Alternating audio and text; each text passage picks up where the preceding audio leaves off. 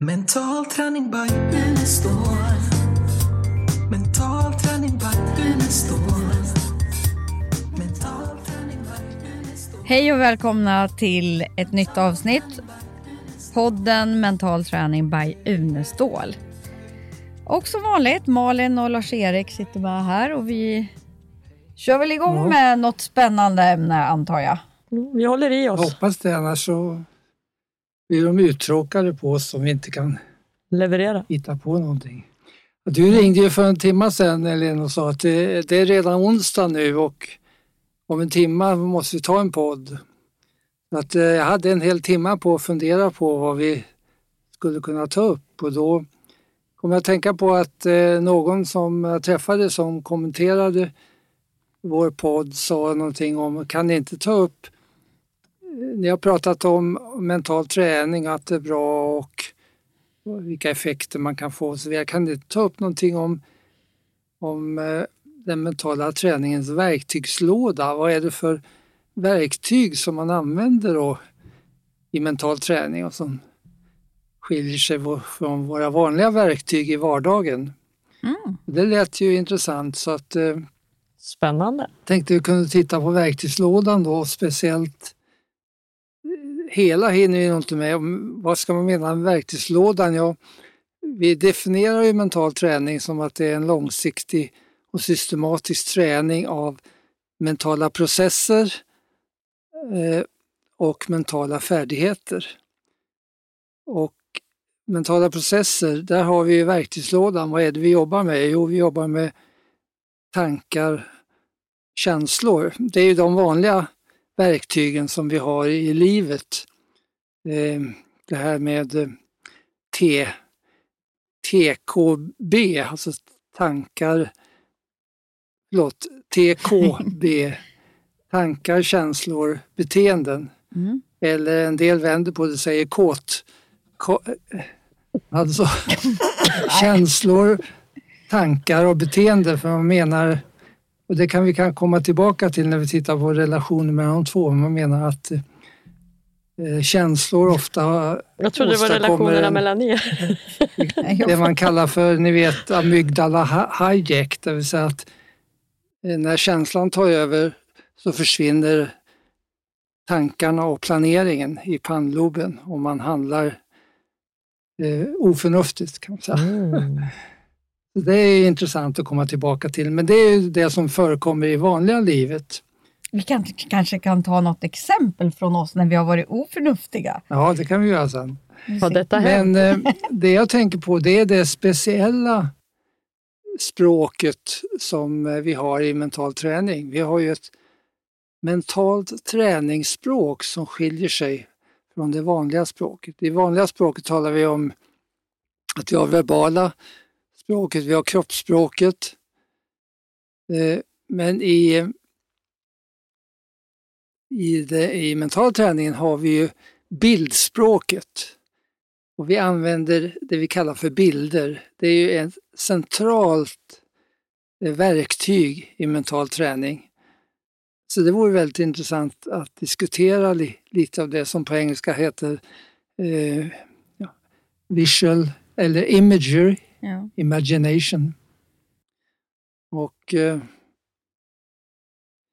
när eh, jag översatte det till svenska så var det lite svårt att hitta en bra översättning som passade in i vår, vårt sätt att jobba. Mm. För eh, vi talar ju om självbilder och målbilder som viktiga delar i mental träning. Men egentligen betyder ju imagination, det betyder ju, man kan säga, ja, det har flera ord, betyder fantasi, det betyder föreställning. Eh, och det är ju ett större begrepp än det vi vanligen kallar för bild. För bild, det tänker ju ofta på Eh, ja, man brukar dela in bilder i, i eh, yttre bilder, eh, synbilder. När man Mm. tittar på någonting så kommer det ju en bild till, till hjärnan och man uppfattar det som en bild genom synen. Men sen har vi också eh, tekniska bilder som är färdiga bilder, eh, till exempel ett foto och så. Men det vi pratar om det är ju inre bilder. Mm. Bilder som vi skapar inombords. Och det är på engelska imagery. Men eh, eh, det är en föreställning, det är inte bara synen. Det brukar du prata mycket om, Helene. Att ja, men just det här med bilder i mentala träningen så innefattar det alla våra sinnen. Att vi, det är liksom både allt som vi, våra inre bilder och vår inre upplevelse. Och Den upplevelsen kan även vara kopplad liksom till en, en känsla. Jag kan ju se mig själv dissocierad, att jag ser en bild av mig själv som på en tv-skärm. Att, att jag ser mig på håll. Det är ju ett sätt att se en inre bild. Sen kan jag ju se mig själv utifrån mina egna ögon internt också. Och då ser jag ju mig inte själv där borta, för jag är ju associerad. Så då är jag i en upplevelse, i en situation eller i själva händelsen. Mm. Och eh, eh du tar ju också och jobbar med de här olika sinnena mm. i relation till bilder. Vilka Absolut. är det du jobbar med?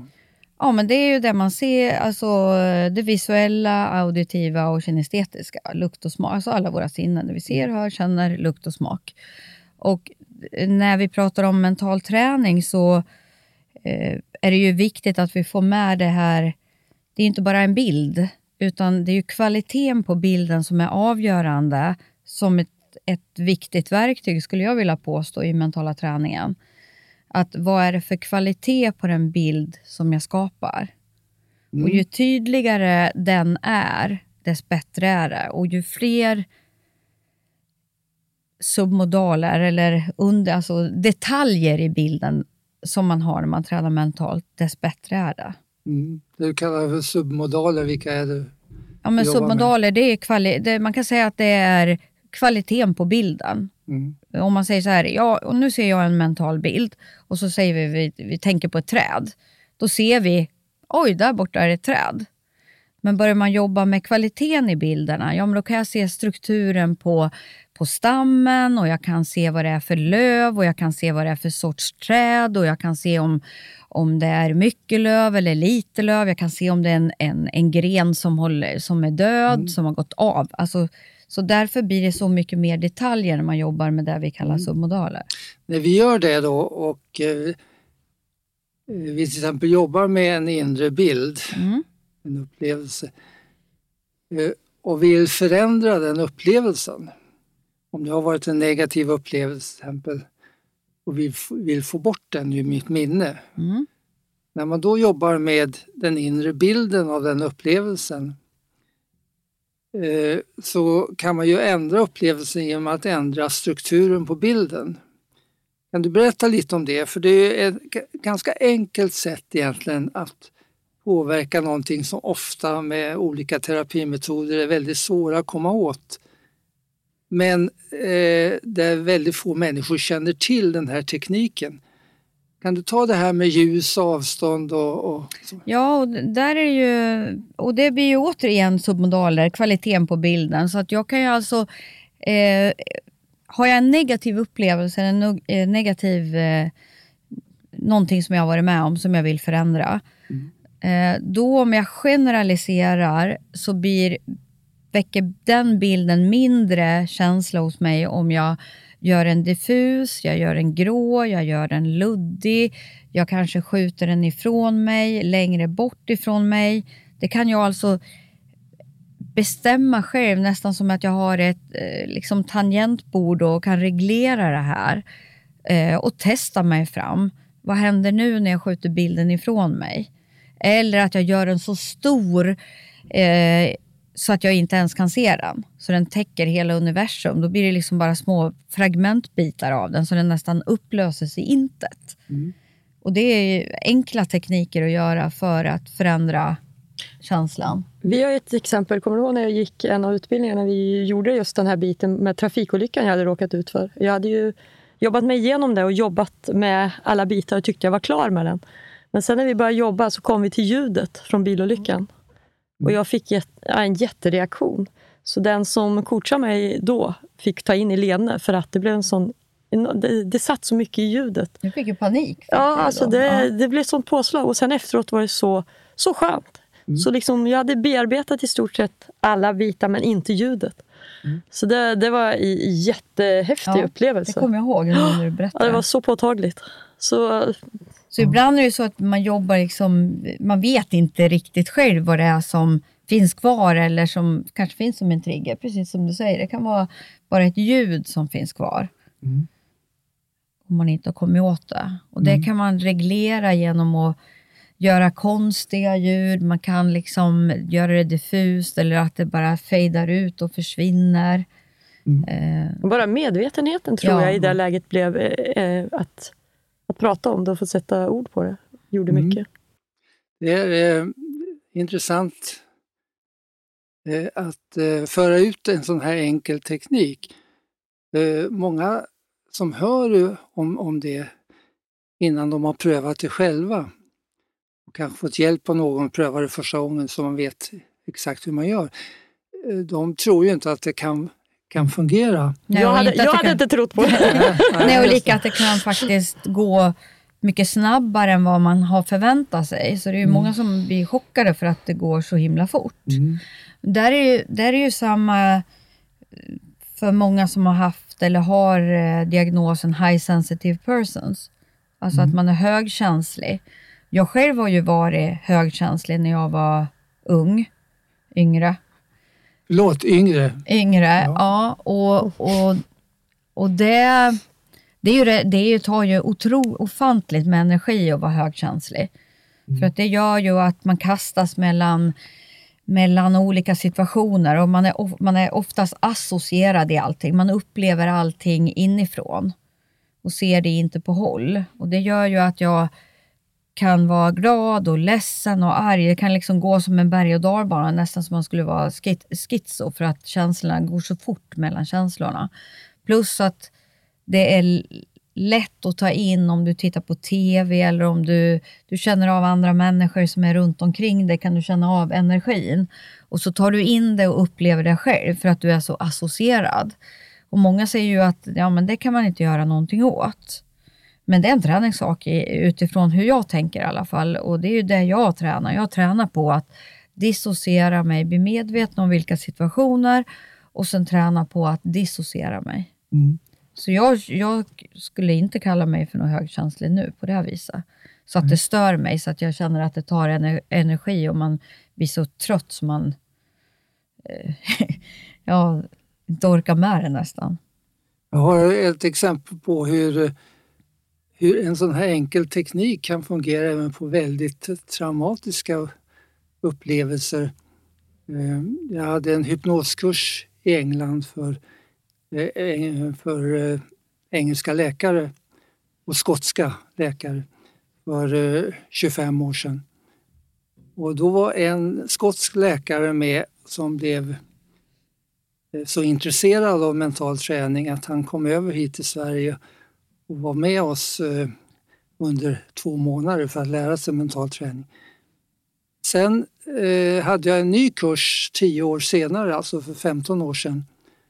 Och då kom han med igen. Och då eh, för att rapportera lite om vad han hade gjort under tiden. Och det han bland annat sa, det hade att göra med den här tekniken.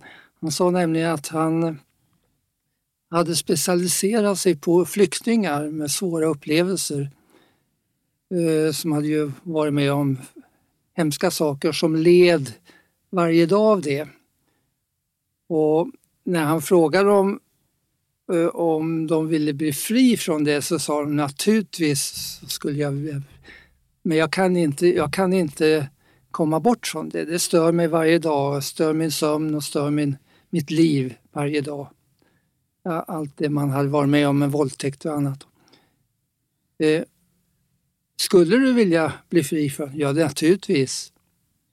Och då använde han en sån här enkel teknik där han lät dem då i det mentala rummet, som i det självhypnotiska tillstånd, gå tillbaka, eller inte gå tillbaka utan skapa en bild av de förövarna, de som hade gjort det här mot, mot dem. Eh, och sen förändrades, förändrade han den här bilden av dem så att den blev likgiltig. Någonting som inte, som inte var värd att bry sig om. Eh, han suddade liksom ut den. Mm. Med, med eh, eh, resultatet att de kunde plötsligt känna nu är jag fri från det. Det stör mig inte längre. Eh, därför att han frågar ju dem först. Det här att, att ni inte kan komma ifrån det, det gör ju att de fortsätter att förstöra ditt liv dag efter dag hela livet. Ja, visst, jag vet ju att så får det inte vara. De har gjort mig tillräckligt illa för att de ska kunna fortsätta och förstöra mitt liv varje dag. Så du vill verkligen bli av? Ja, naturligtvis. Så de hade ju en oerhörd motivation att bli av med, med det. Och den här teknik, enkla tekniken kunde hjälpa det. Så att man blir förvånad över Ja, hur det kan, effektivt det kan vara. absolut. Eh, när man tittar då på det här med eh, eh, när vi jobbar med bildspråket då så använder vi det också som eh, ett av de två alternativen till vårt vanliga dominanta kontroll, kontrollsystem. Så vårt vanliga kontrollsystem är ju viljemässig ansträngning när vi beslutar oss och sen gör vi någonting medvetet och viljemässigt. Det här systemet innebär ju att man med bildens hjälp skapar det man vill ska hända. Och sen programmerar man in det. Eh, och det är ju en central teknik i allt det vi gör. Inom idrotten så är det ju oerhört viktigt att man får gå igenom det som man ska göra och skapa bild av det innan man sen låter kroppen göra det. Då kan man lämna över till kroppen, då behöver man inte tänka. Då är det bilden som styr det som händer därför att den påverkar kroppen. Är inte det samma som när du jobbar förut med cybervision-träning? Där man Mm. först, alltså man tittar på någon som är extremt duktig och sen går du in, ner i mentala rummet och så öppnar du ögonen och, och så ser du hur någon utför någonting helt hundra perfekt. Ja.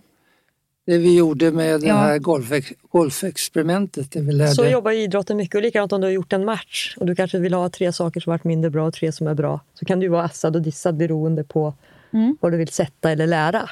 Mm. Så det, det funkar ju jättebra i idrotten också. Ja. Ja, det är både det som du säger nu att eh, eh, bestämma vad min kropp ska göra i en tävling och låta den göra det utan man behöver tänka på vad kroppen gör. Eh, och det är det som är inlärt redan. Och det andra som Helena är inne på det är att man också kan lära kroppen på det sättet. Mm. Genom att uppleva det som man vill att Mm. vill lära sig. Till exempel där vi lärde folk att spela golf utan att de tog en klubba. Men det är Och jättespännande. det, och det har ju då med eh, nev, neuron, spegelneuron att göra, det man upptäckte för några år sedan. Att man kan lära sig genom att bara uppleva det, se det hos någon annan.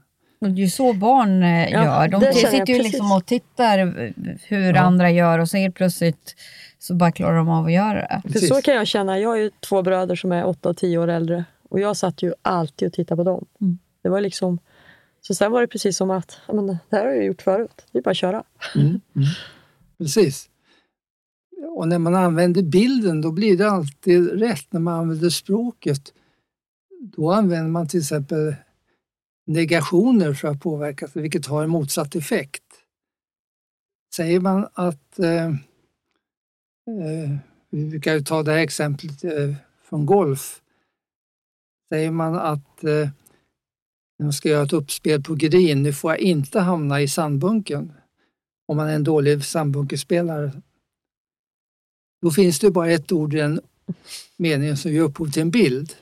Det är sandbunken. Och eftersom kroppen styrs av bilder så kommer kroppen ställa in sig på sandbunken och bollen hamnar där. Vinkeln på klubban mellan sandbunken och green, dit man vill att bollen ska gå, den är så liten så det kan ingen spelare i världen avgöra om klubban är inriktad på sandbunken eller green. Vi har gjort eh, försök med vårt Davis Cup-lag i tennis. De har stått och slå servar och sen mitt i en serve har sagt stopp, slut ögonen och försök att beskriva den vinkel du har i handen och eh, armbågen och i racketen. Och det kan bli fel på en 30 grader. Vet man då att om man vrider racketen en enda grad så går bollen tre meter från den plats där man vill ha bollen.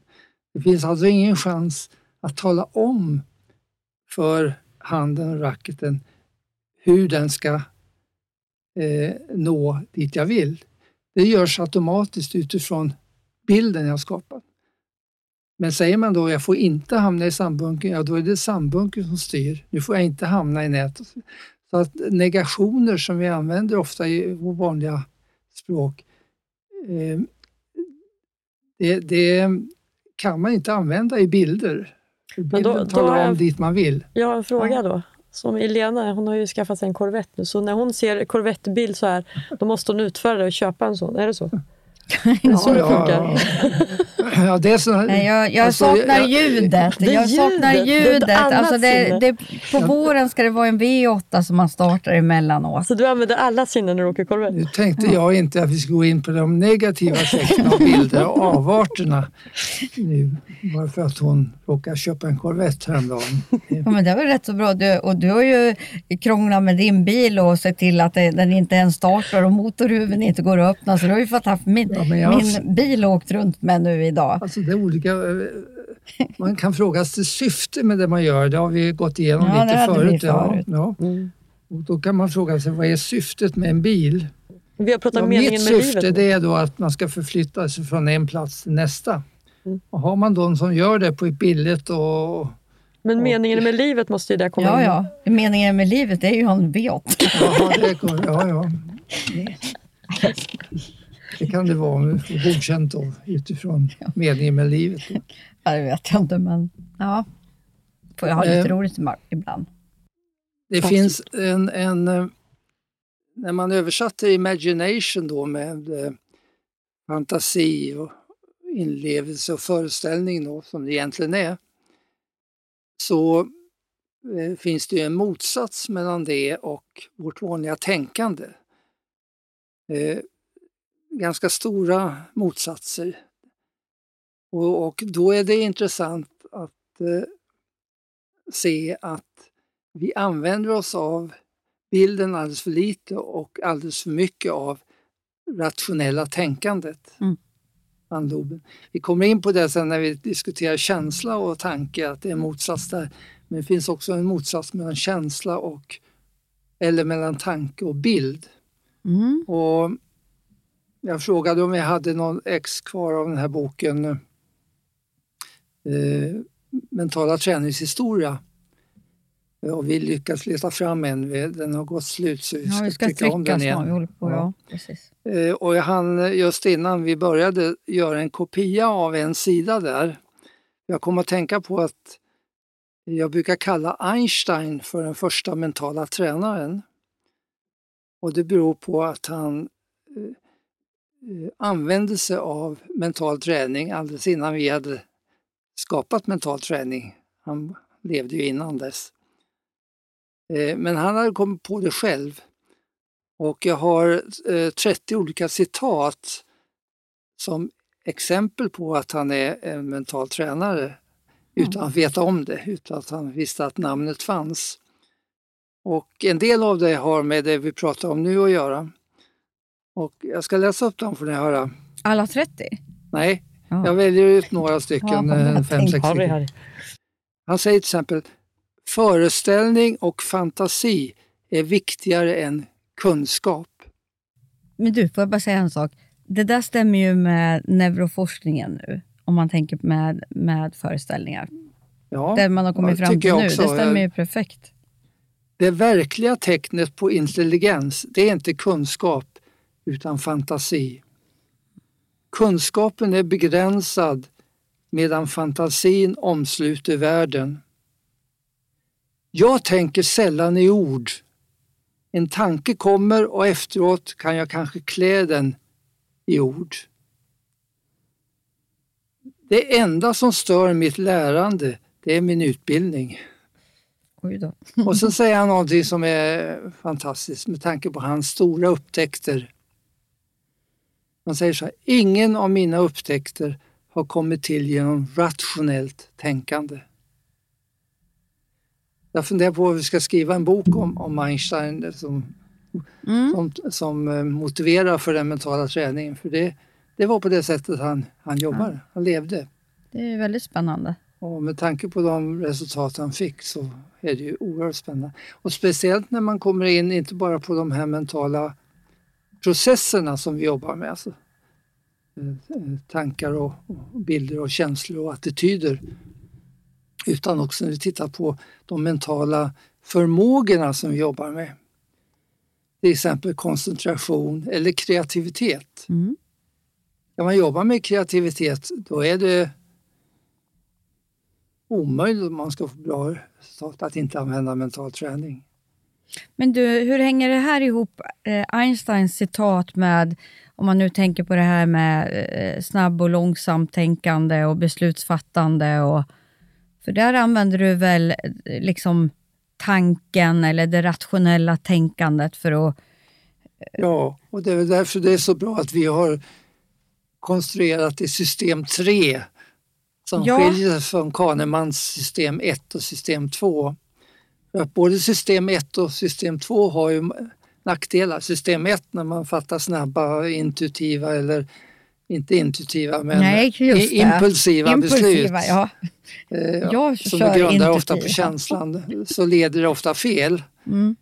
Eh, medan eh, när man fattar beslut, det går snabbt förstås, men när man fattar beslut enligt system 2 som tar lång tid, när man går och grubblar och grubblar och för och emot och så vidare innan man kommer fram till.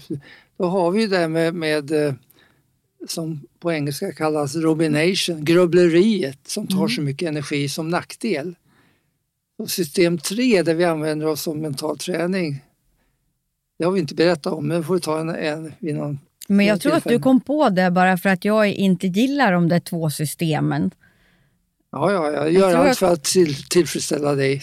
Det vet du väl. Att, eh, det går bra. Ja, ja det är Eh. lite spännande. Mm. Men eh, en sak som är också intressant med bilder i sig, det är ju det att eh, man har alltid sagt att en bild säger mer än ord. Så om vi tittar på relationen mellan ord och bilder så är ju bilden någonting eh, egentligen viktigare än ord eftersom man kan säga så mycket mer med bild än med ord. Säg mer än tusen som vi sa. Och det gör ju att eh, vi borde använda mycket mera av bilder och kombinera det med det verbala språket. Mm. Eh, Och det går ju också mycket snabbare. Man har räknat ut att bilden är också mycket eh, bättre kopplad till känslan. Och man kan skapa en känsla, har jag sett någonstans, s- 60 000 gånger snabbare än med text. Alltså en bild kan skapa en känsla 60 000 gånger snabbare än det, en motsvarande text. Ja, det Eh, Så en bild kan, kan ge en effekt på en gång medan orden tar tid innan man får samma effekt. Då. Och man får jobba mycket mera och längre och så. Jag tänker så här om du använder ett alternativt sp- språk då, som, som till exempel omedveten närvaro och metaforer som Milton Eriksson Mm. använde. De skapar ju bilder med ord fast då är det ju liksom, det är en metafor. Det där är intressant. För det är ju liksom andra, åt andra hållet tänker jag då. Jag ska fråga dig om metaforer. Jag bara säga att jag brukar göra ett, ett experiment ibland eh, på kurser. Jag eh, säger till eh, en utav paren, delar upp dem i paren, säger jag till en utav paren. Nu ska du med ord försöka beskriva Marilyn Monroe. Du får inte säga att det är en skådespelerska eller utan ska beskriva hennes utseende så att den andra kommer fram till vem det är du beskriver. Och de får eh, sju minuter på sig. Efter Såklart. sju minuter så har nästan ingen, väldigt få lyckats. Kanske var någon enda, men ingen. Sen tar jag fram en bild av Marilyn Monroe Mm. och visar upp. Och på en sekund säger alla det där är Marilyn Monroe. Alltså det som man inte kunde beskriva på sju minuter i ord, det upplever man på en sekund när man får bilden. Och man kan göra många sådana experiment för att visa hur mycket värdefullare bilder är än språket. Mm. Så eh, att, att vi har bildspråket som vårt mentala träningsspråk, det är någonting som man kan sprida ut också utanför den mentala träningen. Mm. Kunna mycket Men mera. visst eh, skapar vi, visst blir bild, bildspråket blir ju starkare om du använder metaforer och där du får med alla sinnen på ett helt annat vis. Ja, då går det en annan väg än Ja. genom det rationella tänkandet. Precis. Ja att ta emot. Vad är en metafor då? Ja, men det är en liknelse. Det är, eh, alltså, man kan säga det vi använder när vi skapar sagor. Eh, vi, vi pratar utifrån, eh, man kan alltså göra met komplexa metaforer, man kan göra enkla metaforer. Enkla metaforer det är ju liksom klart som korvspa eller något sånt där, en, sån här liten eh, mening. Men sen kan man ju göra komplexa metaforer, så istället om vi säger att, att jag jobbar med någon som har en rädsla eller fobi eller vad det nu kan vara. Då behöver jag inte prata om den, utan jag kan alltså använda en komplex metafor som gör att den andra personen förstår inte att den riktas till dens omedvetna. Utan det är en allm, det, det blir liksom som en generell berättelse, eller saga eller vad man ska säga, som den andra inte fattar har med dens rädsla eller fobi att göra. Men det går in på ett helt djupare plan och börjar då bearbeta det här. Och Det är ju så otroligt kraftfullt. Och Jag tänker på Milton Erikssons dotter Betty Eriksson. Hon var ju mästarnas mästare på att, att jobba med metaforer i, i terapi. Mm. Tyvärr dog ju hon förra året nu. Vi jobbar ju mycket med, vi jobbar ju framförallt med nuet och framtiden. Eh, och när vi jobbar med framtiden då så är, är det ju viktigt att eh, då, då jobbar vi på ett sätt som skiljer sig från vanliga sätt. Man jobbar med mål i, i hela samhället. Eh, mål och handlingsplaner, mål och handlingsplaner. Men vad vi gör är att vi använder vårt bildspråk så att när vi har skapat ett mål så går man vidare och skapar målbilder. Och genom att skapa en bild av målet, en upplevelse av målet, då får vi, får vi det att bli konkret och tydligt. Och eh, vi skapar också en, en stark känsla i målet så att känslan kommer automatiskt ut från bilden och skapar en stark dragningskraft mot målet som man inte får om man bara jobbar intellektuellt med mål.